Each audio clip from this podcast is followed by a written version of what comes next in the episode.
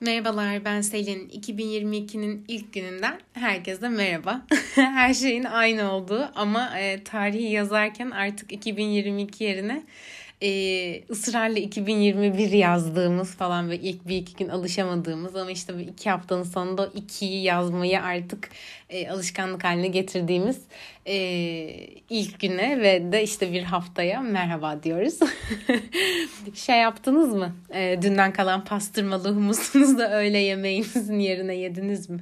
Ben çocukken onu çok yapardım. Dün eğer böyle özel bir yemek yapıldıysa en büyük hayalim gece yatarken bunun hayalini kurarak uyurdum. Sabah kalktığımda da direkt o yemeklere sarılırdım.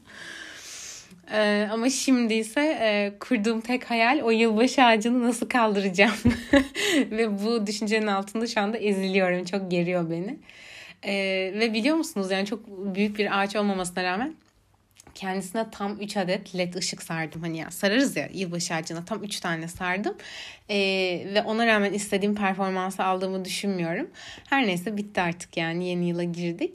Şimdi onu kaldırmam gerekiyor tabii günün birinde. Ama şu anda o ışıklar falan her şeyle birlikte bir Arap saçı oldu büyük ihtimalle. Ve ciddi tedirginlik yaşıyorum yani o oradan nasıl çıkacak diye. O yüzden büyük ihtimalle onu böyle Şubat sonuna kadar falan erteleyeceğiz kaldırmayı. Ee, öyle yani. Şimdiden bunun gerginliğini yaşıyorum. Ee, dün de bir gerginlik yaşadım. O da şey e, bir kitap okuyorum. Ee, ya son zamanlarda da aslında bilmiyorum çok fazla insanın elinde gördüm ve ilk başta çok şeydim. E, o kitabı alıp okumaya karşı ön yargılarım vardı. E, sizde de olur mu bilmiyorum. Yani herkesin elinde gördüğünüz şey biraz itici olur ya. Yani bu popüler kültür mü denir? Ya da hani böyle belediye dağıtıyormuş gibi hani bedava mı dağıtıyor da herkes bunu okuyor falan gibi bir düşünce. Ee, öyle bir kitaptı aslında. Ama çok keyifle okudum. Ee, yani bir haftadır da falan elimde. Hızlı da okudum. Çok da kalın bir kitap değil gerçi. Belki birçok kişiye göre yavaş okumuşumdur. Ee, ama son zamanlarda biraz düşük e, kitap okuma şeyim, kondisyonum. O yüzden bana göre güzel bir hızda okudum. E, dün de bitirmek üzere olduğumu fark ettim. Çok stres oldum. Kitap siparişi vermiştim. Ha, yetişecek mi yetişmeyecek mi? Hani kitapsız kalmak istemiyorum gibi düşüncelerim vardı ama gelmiş. E, bugün şey geldi mesaj geldi. Gidip onu almam gerekiyor kargodan.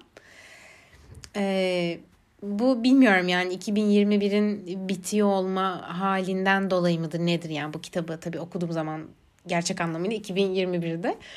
Ee, yani hani bir yılı geride bırakacak olmak işte akla gelen bir sürü soru mu yoksa kitabın gerçekten konusunun bununla ilgili olmasını bilme, bilmiyorum. Ama aklıma e, aslında çok fazla şeyden pişmanlık duyduğumuz e, ya açıkçası kendi adıma konuşmuyorum ama e, yani çok fazla pişmanlık duyduğumuz bunun insanların peşini bırakmayan bir kavram olduğu ile ilgili şeyler zihnimde böyle döndü dolaştı ve buna çok kafa patlattım.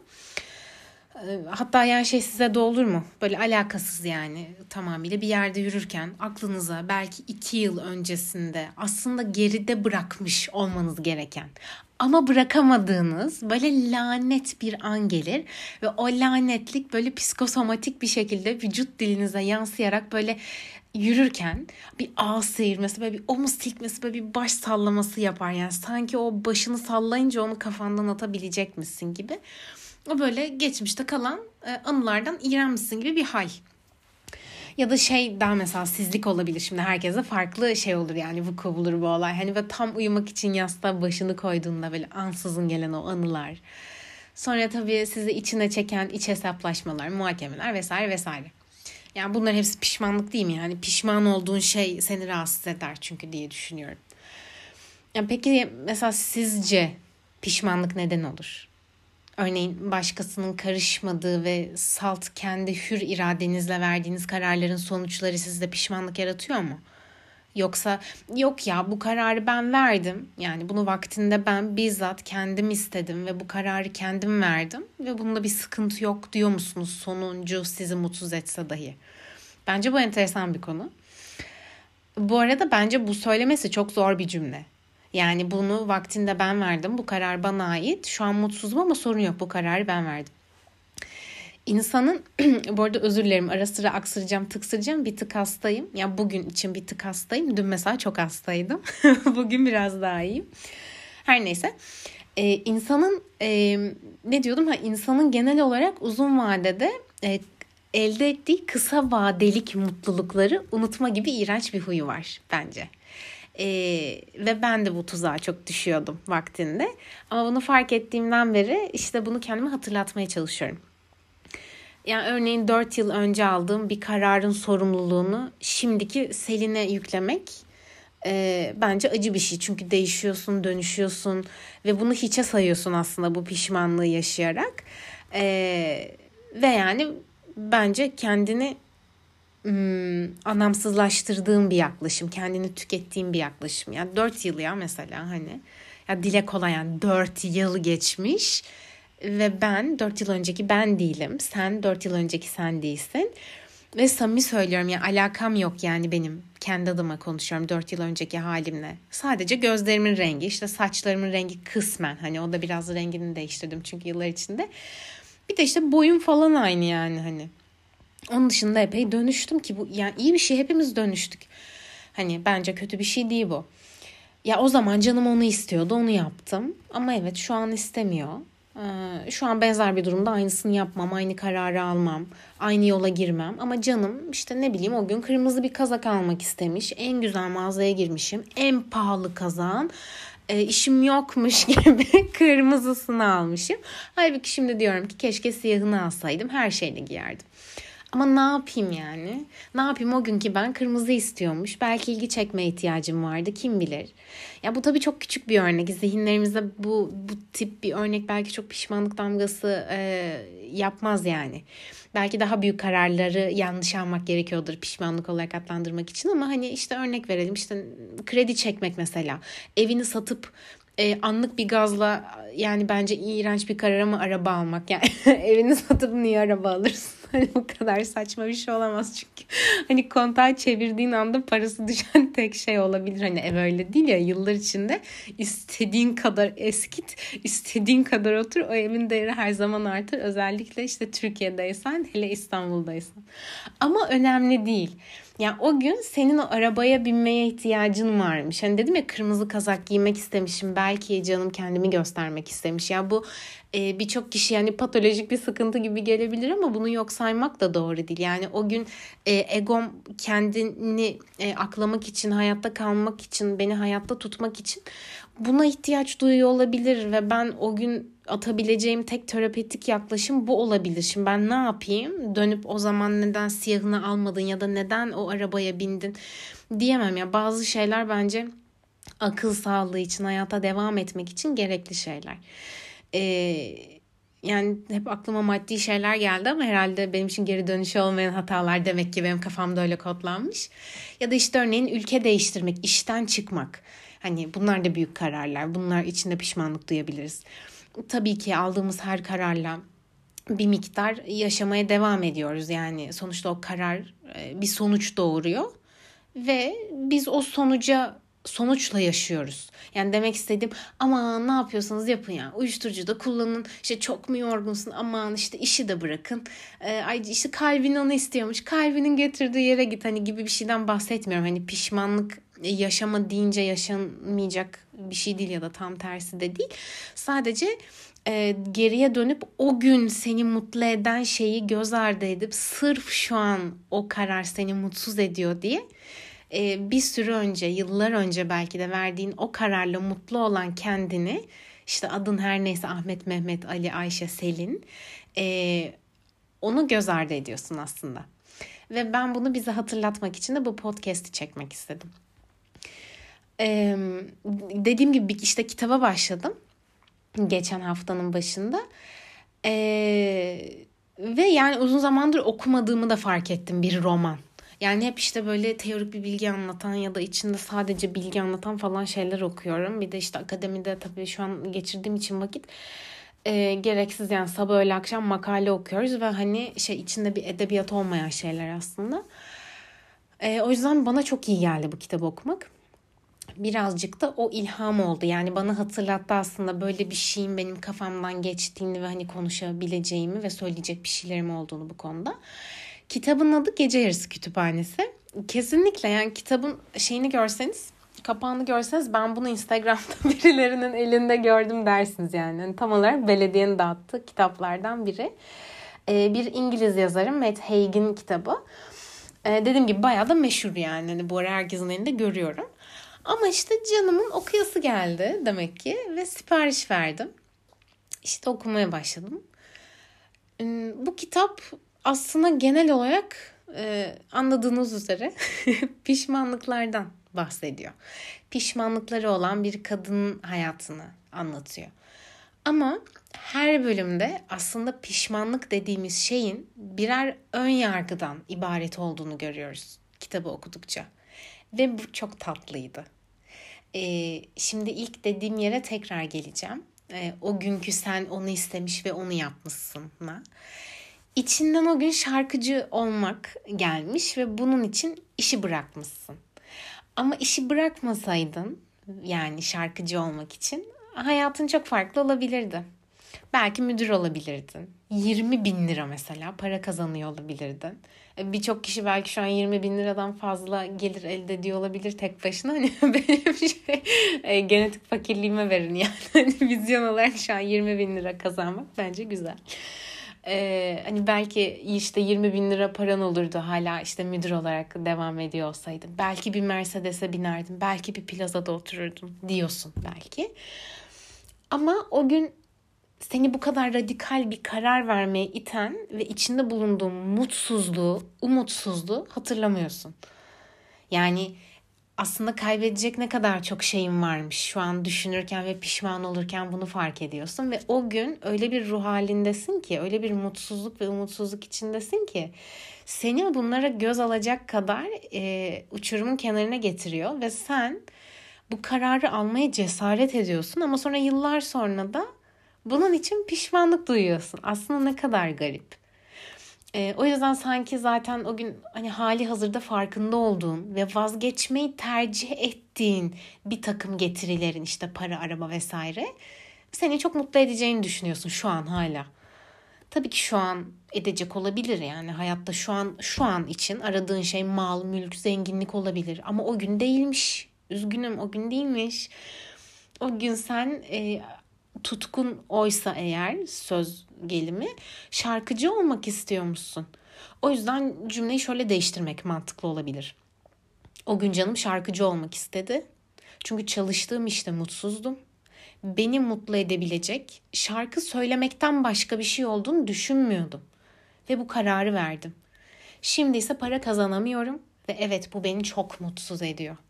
O zaman bu işten para kazanmanın bir yolunu bulmalıyım diyebilirsin mesela. Gerekiyorsa e, mesela yani yabancı dilim varsa çeviri yapayım ya da işimle alakalı yani şarkıcılıkla, müzisyenlikle alakalı bir şeyden para kazanmak istiyorsam müzik öğretmeni nasıl olunur? Ben bir bunun bir peşinden gideyim. Acaba back vokal nerede yapabilirim? Ya inanılmaz para ihtiyacım var. O zaman dördüncü sınıf barlarda ve kabarelerde şarkı söyleyeyim ama para kazanayım. Çünkü şu anda buna ihtiyacım var demiyorsun. Diyorsun ki işte o kararı vermeseydim şu anda müdür olurdum. 20 bin lira para kazanırdım. Ve belki plazada yaşardım. Yani bunu dediğiniz an 5-6 yıl önce işten çıkmakla ilgili duyduğunuz pişmanlık geri dönmüş oluyor. Çünkü size o pişmanlığa iten ve içinde bulunduğunuz yoksunluk, sefalet ne derseniz işte bunu unutmamak lazım. Çünkü size o kararı verdirten şey o ve insan çok nankör ki böyle şeyleri unutabiliyor. Şimdi en başta sorduğum soruya dönecek olursam. Kendi aldığınız yani salt kendi iradenizle başkasının karışmasına izin vermeden kendinizi mutlu edeceğini düşündüğünüz bir kararı kendi kendinize verdiğinizde sonrasında pişmanlık duyuyor musunuz? Sartre diyor ki özgürlük başlı başına bir anksiyetedir. Buna varoluşçu psikoterapi açısından bakacak olursak aslında kişinin kendi için kendi kararlarını vermesinin çok önemli olduğunu söyleyebiliriz. Aslında bu yüzden bunu sordum. Yani siz kendi kararlarınızı kendi iradenizle verdiğinizde de pişmanlık duyuyor musunuz? Sonunda sizi mutsuz etse bile. Çünkü e, bir psikoterapi yaklaşımına göre işte varoluşçu psikoterapi yaklaşımına göre şöyle bir e, gerçek var. E, aslında evet özgürlük çok cesaret isteyen bir şey. Özgürlük beraberinde Sartre'nin de dediği gibi çok büyük bir anksiyete getirir. Çünkü çok büyük bir sorumluluk yükler sizin üstünüze. Çok büyük bir yük getirir. Ama kişide çok büyük bir genişleme ve büyüme de görürüz bununla birlikte. Çünkü kendi e, kararlarının sonuçlarına katlanır. Ama başkasının demiyorum. Yani annen istedi diye e, mühendislik okuduğunda ve mutsuz olduğunda burada yaşadığın anksiyeteyi açıklamaz varoluşçu psikoterapi. Ama dediğim gibi kendi kararlarınla verdiğin e, bir şeyin sonucu da her ne kadar anksiyete yaratsa da bununla baş etme potansiyelinin çok daha yüksek olduğunu ve çok daha sağlıklı olduğunu aslında öne sürüyor. Tabii bir yük e, ağır geldiği zaman yani dedim ya özgürlük çok büyük bir yük ve sorumluluk getirir. E, tabii ki bu yük ağır geldiği zaman kimi zaman geçen bölümlerde de bahsettiğim gibi bu egomuzu korumak için e, işte savunma mekanizmalarını reddetme, işte suçlama, e, karşı gelme bunları da kullanabiliyoruz. Ama hayata devam ediyoruz. Aynı zamanda varoluşçu yaklaşımda e, şu da vardır. İki türlü varlık. Biri kendinde varlık, biri de kendin için varlık.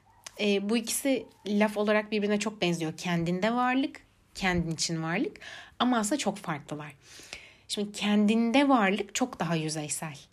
Ee, yine Sartre'nin varoluşçu felsefesinde aslında e, insanın her eyleminde özgür seçiminin, özgür bir iradesinin e, olduğunu yok sayması, bunu görmezden gelmesi ve sadece kendine bir nesne, var olan sıradan bir şeymiş gibi davranması e, anlatır. Ve o yüzden de çok yüzeyseldir. Kendin için, e, kendinde bir varlık olmak. Ama kendin için varlık aslında özünü aramaktan geçiyor ve bunun uğruna karar almakla işliyor. Yani sen kendi içindeki bunu İngilizce'de essence diye anlatıyorlar. Yani esans, özün, özünü aramak ve bunun için karar vermek. Yani hayatta kendi esansını, kendi özünü bulduğunda bunun uğruna karar vermen gerektiğini öğrendiğinde bununla mutlu olabildiğini de görüyorsun. Ve bununla birlikte verdiğin her kararın her kötü tarafı aslında sende diğer kötü kararlar gibi çok derin bir etki yaratmıyor. Çünkü sen bu kararı vermiş oluyorsun ve o zaman da pişman olması gerçekten çok zor oluyor. Yani özgürlük dediğimiz şey sadece sorumlulukla gerçek olabilecek bir şey. Ve bence bu çok anlamlı. E işte ah özgür olayım işte saçımı kestirdim, saçımı kırmızıya boyadım. işte hiçbir şey umurumda değil. Dünyayı gezeceğim param olmadan. Bunlar çok romantik şeyler. İşte Into the Wild gibi filmler falan. Ama bunlar hiç kolay olmuyor. Çünkü sorumluluk oldukça zor ve cesaret isteyen bir şey olduğu için bunu hazır olmayan kimselerin de haliyle özgür olamadığını görebiliyoruz. Ve şimdi dediğim gibi çok daha anlamlı oluyor bence gerçekten her şey. Ee, şimdi eğer ki bu konulara kafa patlatmak isterseniz size bir iki kitap ismi vereyim. Viktor Franklin'in İnsanın Anlam Arayışı kitabı bunu çok güzel anlatır. Ve e, yine bu varoluşçu psikoterapide adı geçen bir isim. Irvin D.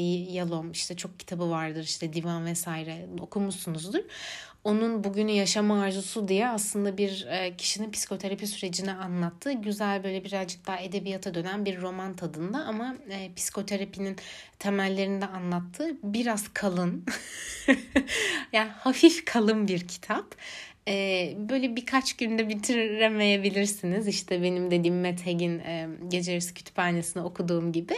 Ama işte böyle nefeslene nefeslene, soluklana soluklana e, birkaç ayda belki. Çünkü onu bir solukta okumanın keyifli olacağını düşünmüyorum. E, o zaman hani keyif alabilirsiniz böyle bir tık daha uzun süreye yayarsanız. Ya da siz nasıl keyif alırsanız bilmiyorum. Ama bu konuları kafanıza daha net oturtabilirsiniz. Ee, neden bu iki kitabı önerdim? Bence bu önemli bir konu. Yani üzerine kafa yormamız gereken bir konu. Çünkü son zamanlarda işte bu çıkan mindfulness işte an yaşayın şunlar bunlar pişmanlıklarını kabul etmeden e, çok yapılabilecek şeyler değil. E, ve bence pişman tabii ki olmak çok doğal bir duygu. Pişman olmamak pek mümkün değil hayatta. E, çünkü büyük ihtimalle hep unutacağız bir şeyleri. Ama e, bazen bir şeyin mekanizmasını anladığınızda e, ve onu fazla rasyonelleştirdiğinizde atlatması çok daha kolay oluyor. O yüzden e, belki bu konunun üstüne birazcık kafa yorarsanız pişman olsanız bile pişmanlıklarınızla barışabilirsiniz. Ya da sizi yıpratan pişmanlıklarınızın aslında birer ön yargı olduğunu görebilirsiniz. Ee, bu arada Gece Yarısı kütüp, Kütüphanesi'ni de okuyabilirsiniz. Yani o da çok keyifli bir kitap. Çünkü anlattığı e, temelde şey şu yani bir şeyi yaşamadan göremezsin. Ama sen her şey yaşamadığın için pişmanlık duyuyorsun. İşte şarkıcı olmadığım için pişmanım, yazar olmadığım için pişmanım, işte Londra'da okumadığım için pişmanım. Ama o hayatları yaşadığında hayatının nasıl şekilleneceğiyle ilgili hiçbir fikrin yok. O yüzden de pişmanlık duyuyorsun. O yüzden aslında bunlar birer sanrı, pişmanlık dediğin şeyler. E, ve kitabın e, aslında vurguladığı bir şey de şu. Dönüp baktığınızda pişmanlık dediğiniz şeyler kendinize değil diğer çevrenizde değer verdiğiniz insanları mutlu edemediğiniz için yaşadığınız şeylerden de ibaret çoğunlukla. E, örneğin Annem ve babam benim mühendis olmamı çok istiyordu ve ben mühendis olmadım. Şu anda para kazanamıyorum. İşte iyi bir kariyerim yok. Ee, gibi gibi bir sürü e, aslında şu an şema var kafamda ve yıllar sonra mutsuz olduğum bir anımda bu şema aklıma geliyor ve diyorum ki ben mühendis olsaydım annem ve babam beni daha çok sevecekti. Ben daha çok para kazanacaktım. Lanet olsun keşke bu kararı verseydim. Ama işte mühendis olduğun hayatı bilmediğin için ee, bu pişmanlığı yaşıyorsun. Yani o hayatı bilseydin belki mutlu, belki de mutlu olacaktım bu arada. Her şeyde böyle yaklaşmamak gerekiyor. Belki de mutlu olacaktım bilemeyiz. Ama olmamış hayatlara, kavuşulmamış e, hedeflere pişmanlık bence çok sakatlayıcı bir şey geriye bakarak yaşamak. Hmm, ama pişmanlığınız varsa onu dönüştürmeyi deneyebilirsiniz. Bence bu çok da zor bir şey değil.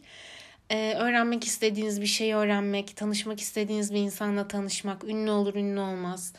Ee, okumak istediğiniz bir kitabı tekrar okumak, ee, gitmek istediğiniz ama gidemediğiniz bir yere gitmek için elinizden geleni yapmak. Ee, bunlar bunları aşmak için güzel hedefler ve basamaklar.